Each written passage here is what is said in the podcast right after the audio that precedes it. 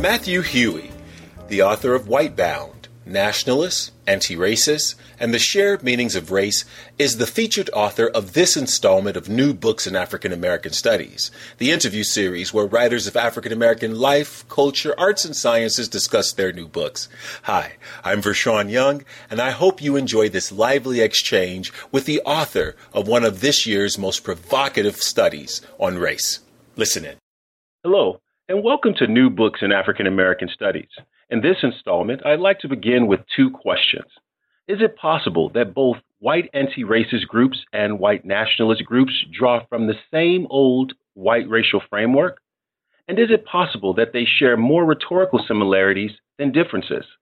To help answer these and other questions, we have on the show with us today Matthew Hughey who is an associate professor of sociology and affiliate faculty in African American studies at the University of Connecticut. Today, we'll be discussing his new book, Whitebound Nationalists, Anti Racists, and the Shared Meanings of Race, published by Stanford University Press in 2012. Matthew, welcome to the show. Thanks so much. It's a pleasure to be here. Matthew, can you begin by telling us a little bit about yourself? Sure. Um, I was born in Los Angeles, California in the 70s. Um, migrated to North Carolina with my family in uh, the late 70s. Grew up there in the uh, kind of mid South in, in North Carolina. Went to school at UNC Greensboro. Um, went to Ohio University for my master's degree, and then the University of Virginia for sociology for my PhD. Um, now I'm at the University of Connecticut. In general, my research is concerned with the relationship between how people understand and make meaning of race and how those understandings rationalize or legitimate unequal racial relations or racial inequality or just racism in general. Mm-hmm. And you have uh, several other uh, books and edited collections to your credit besides the one we'll be discussing today, White Bound. Would you mind telling us a, a little bit about those? Sure. Um, I guess first off, one of my, my first books was a co-edited volume with Dr. Gregory Parks. He's a professor of law at Wake Forest University. Um, and that was 12 Angry Men. Um, that is a collection of firsthand accounts of various black men's, um, I guess I'll say, run-ins with the law and other authoritative forces um, in which they were profiled, in which they were unfairly profiled and went through the ringer. Um, we have stories from congressmen to uh, working class folks, so it runs the gamut. I think one of the powerful things about that book is it shows the commonality of their experience. That whether you're from a higher socioeconomic class or from a privileged family or have a lot of education or not much at all, that still racial profiling is endemic in the United States uh, in the so-called post-racial nation. Uh, another book that I did with, uh, edited with Gregory Parks is called The Obamas and a Post-Racial America, in which we have a collection of sociologists, political scientists, social psychologists that address um, how and to what extent and to what extent it did not um, to the election of the of Barack Obama to the White House and having a a black first family in the White House change race relations? Did it? Did it not? In what, what in what ways did it? Um, in what ways have those uh, changes been um, short lived? Mm-hmm. And there seemed to be an obvious um, relationship between your previous works and the current one. Um, the the ones that you just described seem to highlight um, what some might call the experiences of, of African Americans or the African American racial experience in America.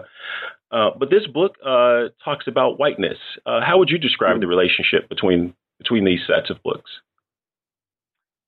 I think you know, in in the North American context, and especially within the United States, whiteness and blackness have been intimately intertwined. Um, when, especially when we look at the formation of the one drop rule, whiteness has served as a as a signification system for purity, for superiority, for normality, even conflated with what it means to be truly and authentically American. And in so doing, blackness has served as a bookend to that. It has often been counter juxtaposed to whiteness as impure, as anti-American, as inferior, etc. And so whiteness and blackness often eddy off one another, um, and people take their cues about where they should live, who they should marry, who they should date, what jobs they should have, what food they should eat, etc., based on this racial classification system in, in, in the U.S. that really is bookended by blackness and whiteness. Mm-hmm. So, how did you come to write this book about nationalists and anti-racists, or white nationalists and white anti-racists, uh, and their shared meanings of race? So, I think three larger questions kind of motivated my interest in in the subject. Um, the first one is uh, a very powerful assumption that I think a lot of academics as well as a lot of lay people make, and that's that we assume that there are fundamentally good and bad people.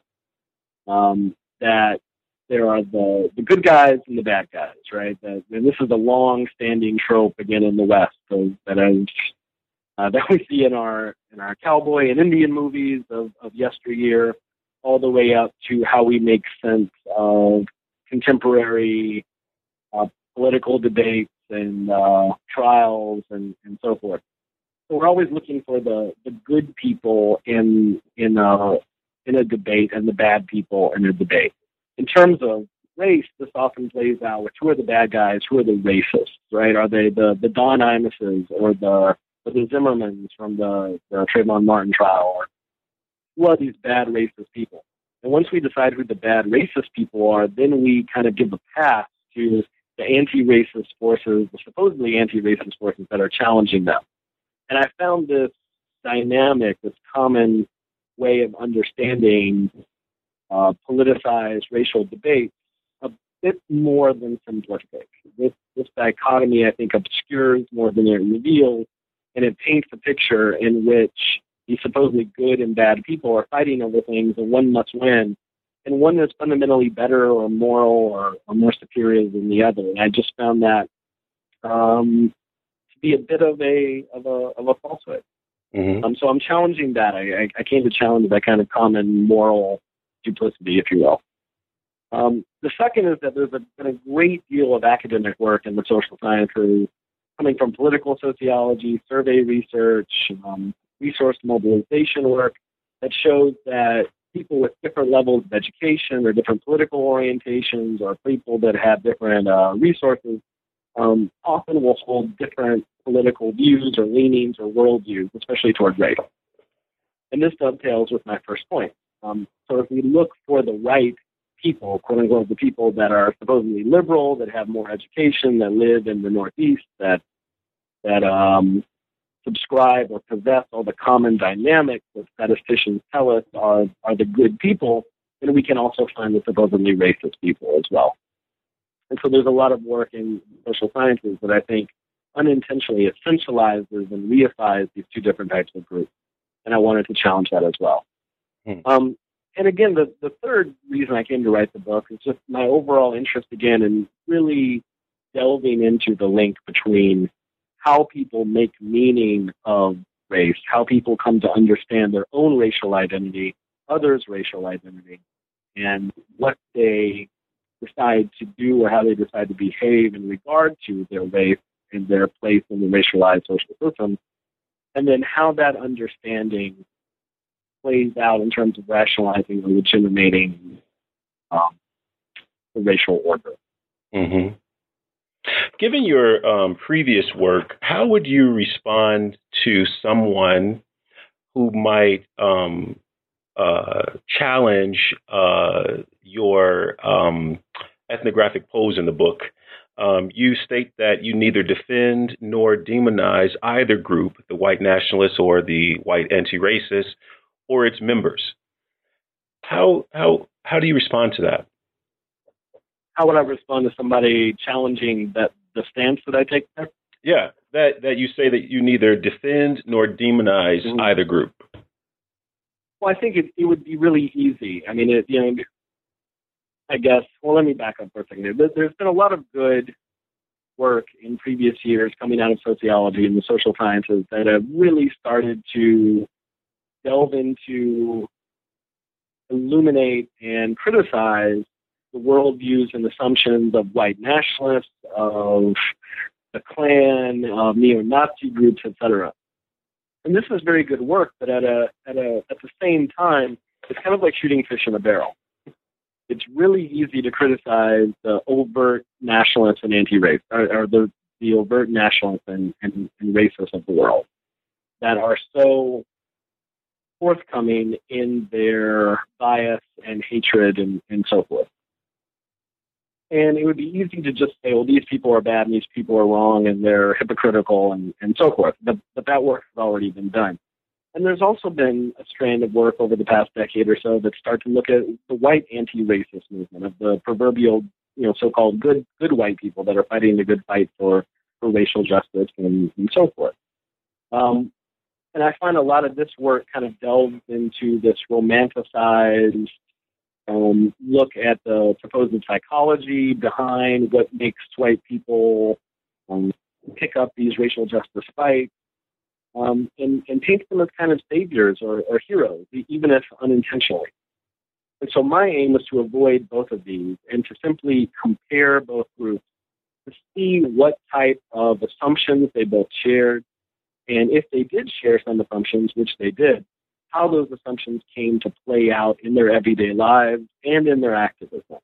And I tried to show in the book how common assumptions about how the world works, what race is, what whiteness is, is in fact so hegemonic and so deeply ingrained in our culture and our social system that it becomes so normal that both groups, despite these completely antagonistic political objectives, aims, and goals, end up reproducing some of the same white supremacy that one group at least would would be trying to work against. Mm-hmm. What, uh, as you engaged in your research, uh, you said that you attended at least once a week for over a year uh, groups, uh, meetings of both groups, um, meetings of the national uh, white nationalists and uh, anti-racist group. What was the most interesting or um, uh, unexpected discovery that you made attending those meetings? You know, one one instance uh, pops out of me. It, it, was early on when I was studying one of the white nationalist groups, and you know, this, this group was was uh, what I call a coat, and tie white supremacist organization. They weren't the Klan of yesteryear. They're incredibly polished and really worked hard to get their message out about white nationalism and tried to present that message as a completely rational and legitimate response to issues of immigration, to issues of affirmative action, of racial inequality, and so forth. And so, one of my early meetings on, I was meeting with one of the uh, more senior people in the organization, and they were uh, playing with their child and they were saying, you know, Matthew, um, I love my child more than I love someone else's child. And that doesn't make me a bad parent. In fact, I'm supposed to. This is his argument, right? And um, he goes on to say, our work here in, in, in our organization is the same.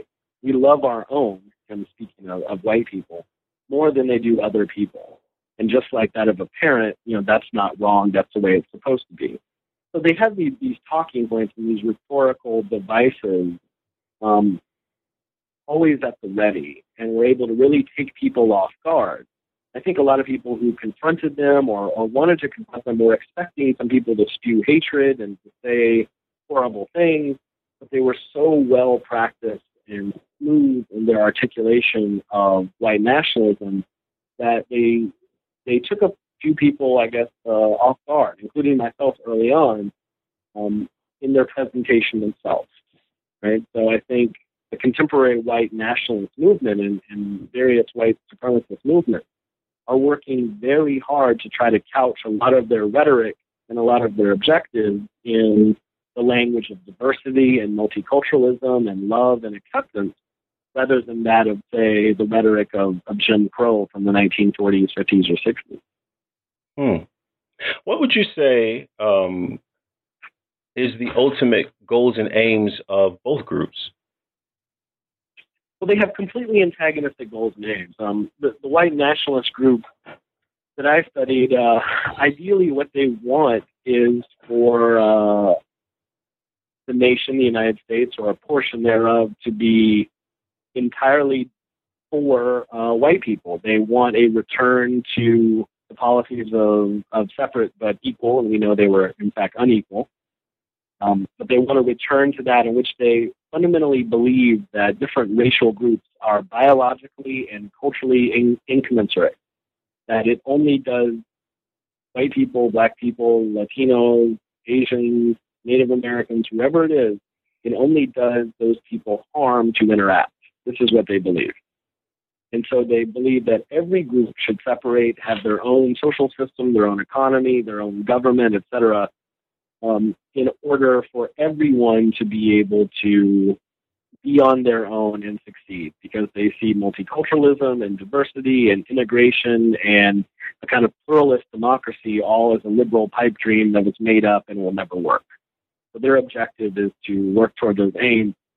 Um, they're, they're sophisticated folks. They have lots of education. They have lots of resources. They lobby uh, politicians, local, state, and federal.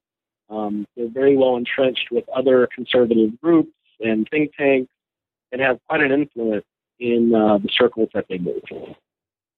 The anti-racist group um, is completely different. Um, they believe that uh, racism and prejudice are things that are learned, that are taught, that the United States and many nations across across the globe are unequal, and that white supremacy is a kind of normal, unfortunately normal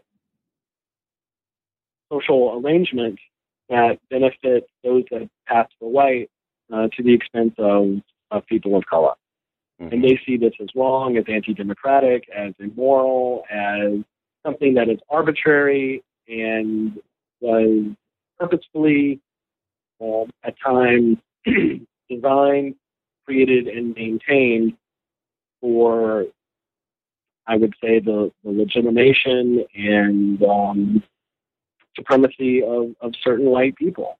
They they think this is wrong, and it's people who are white that believe that they have privileges and powers that are unfairly earned. Uh, they try to work against that by educating other people about this uh, uh, about the social system and how it is a white supremacist social system to sometimes direct action with confronting um, state and local authorities um, and engaging in civil disobedience. So they have completely different aims and, and, and methods. Hmm. And yet, with these completely different aims, um, that you unearth and point out some startling similarities, at least in their rhetorical approaches. Yeah, I do, and I and I tried to show that it wasn't just all in the book. Um, although I center a lot on their on their narrative and their discourse that they use, show a lot of the actions that they also commit. Um, mm-hmm. One of those major similarities, for instance, would be that both groups really seem to believe in in what others and myself have called the the culture of poverty that there are African Americans, Hispanics, Latinos, um, a racial underclass that simply has bad values. Right? That they believe that these people are somehow dysfunctional, pathological, broken, and cannot pull themselves up by their own bootstraps, even if they wanted to. So for the nationalists, this understanding is, is just simply more fodder and rationalization for why the white nationalist project is a good thing. People need to separate. White people need to move away from the dysfunction, and everyone will be off uh, better off being separate. For the white anti-racists, they see this as their job to kind of fix. So they see themselves in some ways as racial saviors, right? And this belief in black dysfunction or brown dysfunction and pathology means that they have the answers as white people and that they can go into these communities and help solve some of the problems that plague um, non-white communities, such as drugs, to joblessness, to whatever you want to call it. ironically, both groups miss that many of these same problems also exist in white communities, and often lower socioeconomic white communities. So they often conflate this culture of poverty or that of race, when in fact and extent empirical reality, is more of a problem of resources class uh, than it is race. But by both groups buying into this, this worldview that people of color are in some ways culturally essentially different than white people, um, they can use that understanding and marshal that understanding toward two different political goals. But because of that shared implicit understanding of how the world works, often come full circle to rationalize and, and reproduce that same social arrangement. Mm-hmm. What accounts for this shared worldview? I think it's it's the ether that that that is a part of, of social society. I mean, it, it's the it's the same common sense, and I put that in scare quotes, right? The same kind of hegemonic common sense understanding of the world that rationalizes, for example, um, and I, I may be speaking out of turn here. I'm not a legal scholar, but, but that rationalizes the recent um, Zimmerman verdict. That here you have a young black male who is unarmed, yet the opposing attorneys would say that the sidewalk was somehow a weapon. Um, there's, there's this young man who, who is a child. He's, he's a child, and he's unarmed, and he's he's walking home, and he's he's stalked by a person that sees him as a threat, simply by virtue of his black masculinity. I would argue. Um, and it, it, he is stalked, he is followed, some type of fight and altercation ensues, and the person who stalked him has a gun and shoots him. Um, and, and mortally so. And this is a tragedy, but it is a tragedy that's been replayed over and over and over again. And and the fact that a jury can rationalize that and see Zimmerman as, as working within the confines of law, and it's a problem that we have a law, I think, that, that enables that, but that sees following someone disobeying law enforcement orders not to, of uh, getting into an altercation or shooting him as okay, means that on some level you have to see the person who was shot as committing the wrong. Mm-hmm. And, and, and that's a big problem in that we we live in such a world um, like the old Superman cartoons in which there was Bizarro world, right, where left was right and up was down, right? It's like in in terms of race relations, we live in Bizarro world, right, in which in which the victims here, the people that are followed, that are profiled, that are that are killed, are somehow seen as the aggressor. Mm-hmm.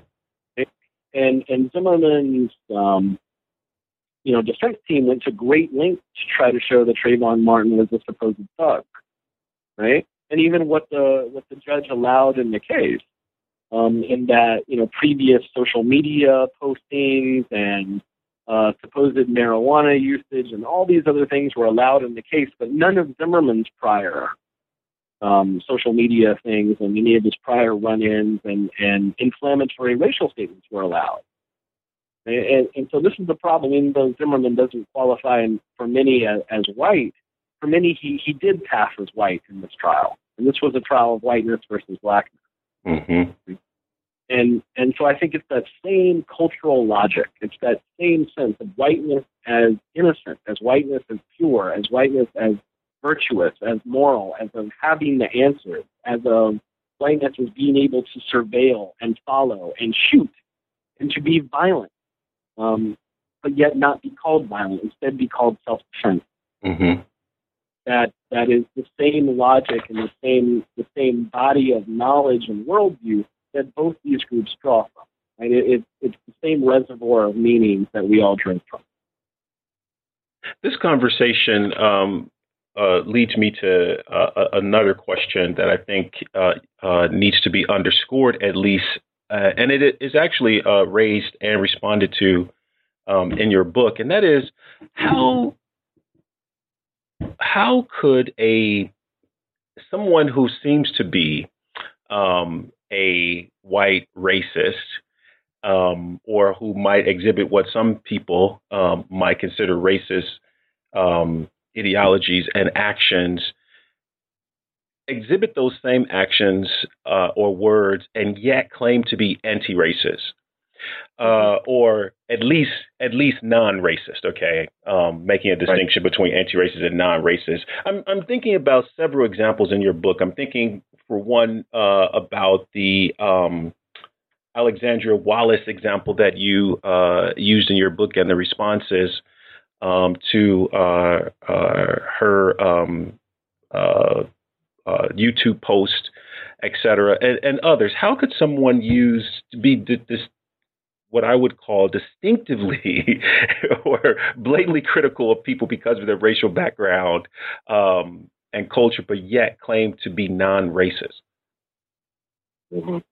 Well, I think that it, it's amazing that that so many even overtly racist groups. I mean, the, the United Klans of America today says that they're a non-racist organization. right? And they say this with a straight face.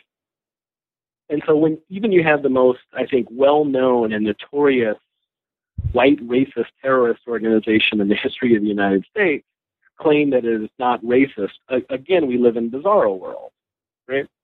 Um, I think people are so wedded to the notion that race is a thing of the past, that structural inequality is a thing of the past. And if there is racial inequality, it's because people didn't try hard enough. It's their own fault type rhetoric. Mm-hmm. And so that allows other people, I think, on the one hand, while claiming that we live in a post racial nation, right, of pointing toward the White House and saying, see, there's a black man in the White House, and there's a black family in the White House of looking at the attorney general and saying, see, there's Eric Holder, right? There are these black faces of power, right? Of pointing to that on the one hand and saying racism doesn't exist anymore. And then at the, on the other hand, and speaking out of the you know, other end of their mouth, will say the most virulent um, and, and antebellum style um, racial rhetoric, right? Mm-hmm. And I think only those two things can exist in which we we have a culture that has blinded ourselves to understanding that, that racism is a structural and cultural thing and not so much a psychological thing. I think it's where a lot of people go wrong and fall into this good versus white trap that I spoke about earlier, that we're constantly looking for or assuming what the psychology of a particular person is. Do they have good or bad or racist or anti racist thoughts? And we just don't know that. Right? We can make guesses at that. We can use certain things as a proxy for that, but we just don't know. As a sociologist, I avoid the pop psychology there and instead look at what people actually say and do. Mm-hmm. Right? And when I look at that, then I have no need to to guess or or play this kind of game with who the good and the bad, you know, proverbial white people are.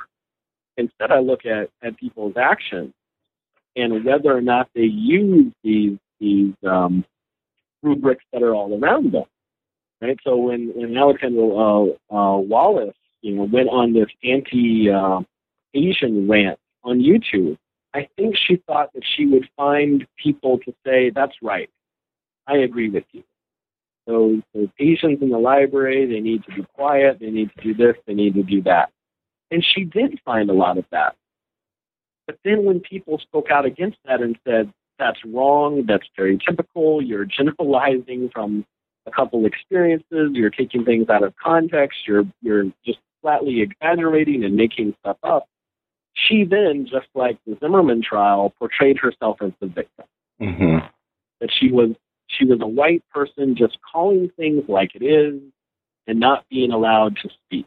Mm-hmm. So the only time now that in the supposed post-racial world that race really exists is when white people are oppressed and, and recent polls have actually shown this, that more and more white people feel as though they are being oppressed. Mm-hmm. Um, and I, I think that comes out of the fact that, that white supremacy isn't what it used to be. That there are more voices, more egalitarian voices, more progressive voices that will challenge at least some aspects of white supremacy, and that white people can't get away with saying everything all the time when they want to.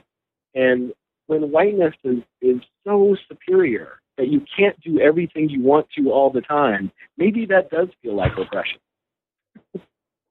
you know, to, to, some people, you know, that I can't do what I want all the time, right? But I, I think that's the, the the supremacy of whiteness is actually based on a on a fragility, right? That that you claim to be so great, and when you cannot reach the heights of that greatness, you you, you claim victimization. Mm. Mm-hmm. Right?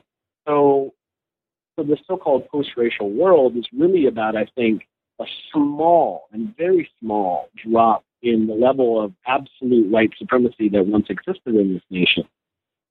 That our racial landscape is changing a little bit. We do have a black person in the White House. One could argue whether or not they're kind of the black face of white empire or not. Um, but but that is a, a step that I think many of us thought we'd never see in our lifetime. Mm-hmm, mm-hmm. And so that is progressive in, in some sense, but white supremacy is, is incredibly resilient. And I think that's what allows different people, I'll come really full circle from your, your original question, but I think that allows people to claim to be anti racist or non racist and still say the most racist thing. Matthew, what do you think is the most, or what do you want to be um, the most significant intervention your book makes? Well, I'd, I'd love it if people actually read it. You know, I'm sure they um, will. I'm actually teaching it in the spring, so. oh, that's great. That's great. Um, you know, I book, publishing and, and, book writing is a, is a, strange thing. Now that I'm becoming a, a bit more familiar with it, um, I notice this every time I go into someone's house that, that I see less and less books and bookshelves, and I see more and more DVDs and more and more computers. And and hopefully people are, are buying ebooks and those things too. But I think we're becoming less and less of a reading public. I could be wrong here. I'm, I'm um, going off of, of what I know to be the data, but um, I do hope you know people read it. But I hope that people get that my major point here is to show that um, I guess show the old uh, empirically show the old uh, saying, you know, that the path to hell is paved with good intention. You know that that my book is not so much about critiquing the white nationalists because that work has been done. Mm-hmm. It's to show that even the people that say or have the best of intentions can still fall into the trap of white supremacy because it is so normalized. And so I think if we realize that white supremacy is so normalized in our culture and in our laws and in our society, that, that it's that proverbial ether in which we all are, are walking around in, um, realize that we really have to overtly and explicitly critique it and begin a new civil rights movement. I think the civil rights movement that we commonly talk about was the unfinished revolution. Um, that it only went so far, and that it got some legal changes. But ever since the civil rights movement, there's been a backlash against it, and we're in the midst of an incredible backlash right now. The the key, you know, um, jewel, the the crown jewel of the of the Voting Rights Act was just um, taken out by by the Supreme Court. Mm-hmm. You know, in, in our supposed post-racial era, right? And and when that was in place, I think in like an eight year time span, the Department of Justice blocked over 700 or 800 some changes that many southern states would have done that would have resulted in, in Jim Crow style um, uh, voting procedures. Mm-hmm. You know, and I think just two hours after the Voting Rights Act was gutted, Texas instituted some some crazy plan. North Carolina has, you know, my home state, um, a Tar Heel at heart. North Carolina used to be a kind of progressive state in the South now has been taken over by the right wing and has gerrymandered the state and and is instituting more kind of draconian uh, laws that are going to stop people of color and the lower class from voting. Mm-hmm. You know, these are real issues that are taking place, and it is done under the face of, of post racialism, but it really is white supremacy. Mm-hmm. At this point in the show, we usually ask authors to read a portion from the book. Would you mind doing that now? Oh, sure. Uh, be happy to. So um, I'll just read a little bit from the introduction. Um, start on page three here. Um, So I, uh, I'm going to start off by talking about NEA, which is uh, National Equality for All. That's the white nationalist group. This, this is the pseudonym that I use. And WRJ, or Whites for Racial Justice, which is the anti-racist group. I came to NEA and WRJ with the interest of comparing how these two groups make meaning of white racial identity. In many ways, these two organizations are everything one could expect. They act, talk, and look quite different. They are near perfect examples of how white racial identity can be marshaled toward antagonistic political projects. While they may seem strange and radical to many observers, they both appeal to fairly normative and logical arguments to shield their activism. They both spend a great deal of time defending who they are and what they do from outsiders. They detest jokes about their activism. They work very hard to be taken seriously. They both worry about the future of race relations and white people in the United States if not across the globe. Like many whites today, both white nationalists and white anti racists see themselves as autonomous individuals making independent choices that reflect their authentic desires, true selves. Yet, these choices, desires, and selves are anchored to racial categories and meanings that structure how they negotiate the world. It is important to recognize then that these actors do not engage in their activism in isolation.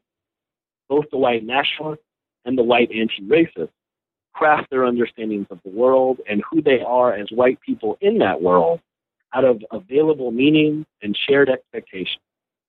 Members of both organizations use the dominant understandings of race today to continually recraft and reform both their individual and collective white racial identities. They then use those identities as potent resources and rationales for how they should marshal their activism toward the world's problems. Very nice. And uh, I should ask you, right, uh, what are you working on now? Oh, too many things.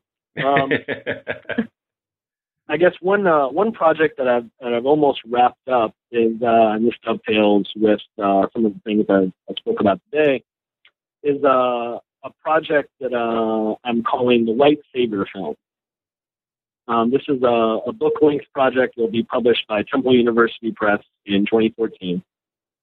Um, and here I, this is going to be a book where I examine three different data sets about what we would commonly call the white savior film. And by that I mean um, The Help, or Freedom Writers, or Dangerous Minds, or Dancing with Wolves, or, or Avatar, what, what some people call Dancing with Aliens right? which you have a, a, a white hero go into an indigenous or, or non-white space and uh, befriend them and somehow become uh, their their savior in a way, if not saving themselves literally, but saving their their legacy. Think of um, the Last Samurai with Tom Cruise and, and, and other such films. Um, even based on a true story, Glory um, about the um, Massachusetts 54th and, and Colonel Shaw. So I, I, take a look at these films in, in three different ways. I have a chapter that does a content analysis of 50 of these films over the last 25 years. So I look for the common denominators that go through all these films.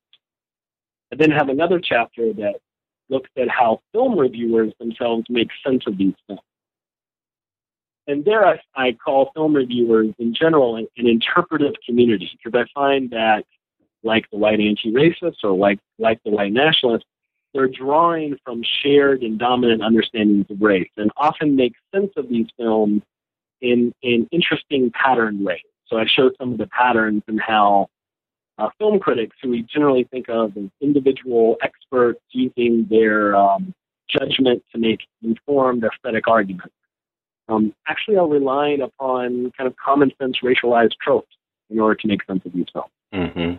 Uh, 2,990 some reviews of those same films that I um, look at in the previous chapter. And then in my last chapter, to come full circle, I have interview data with people that have watched some of these films as well as with different focus groups that have watched these films to see how people themselves understand it. So I do the the production of the film, the content, the gatekeeping and distribution of it, and then the audience reception of it. So the working title of the book is The White Savior Film Content Critics and Cues. Hmm. That sounds very interesting. I can't wait to read that one. Yeah, I, I, hope it'll be good. I hope I don't disappoint folks. it's, uh, it's fun to write, although I got really tired of watching white savior film. so we can look forward to that book in 2014. Yes, yes, you can. Well, thank you so much, uh, Matthew Hughey, for joining us on New Books in African American Studies. Well, thank you so much. It's been a pleasure. Matthew Hughey's book, Whitebound Nationalists, Anti Racists, and the Shared Meanings of Race is published by Stanford University Press 2012. I hope you enjoyed our interesting and provocative discussion and that you'll go out and get your copy of the book today.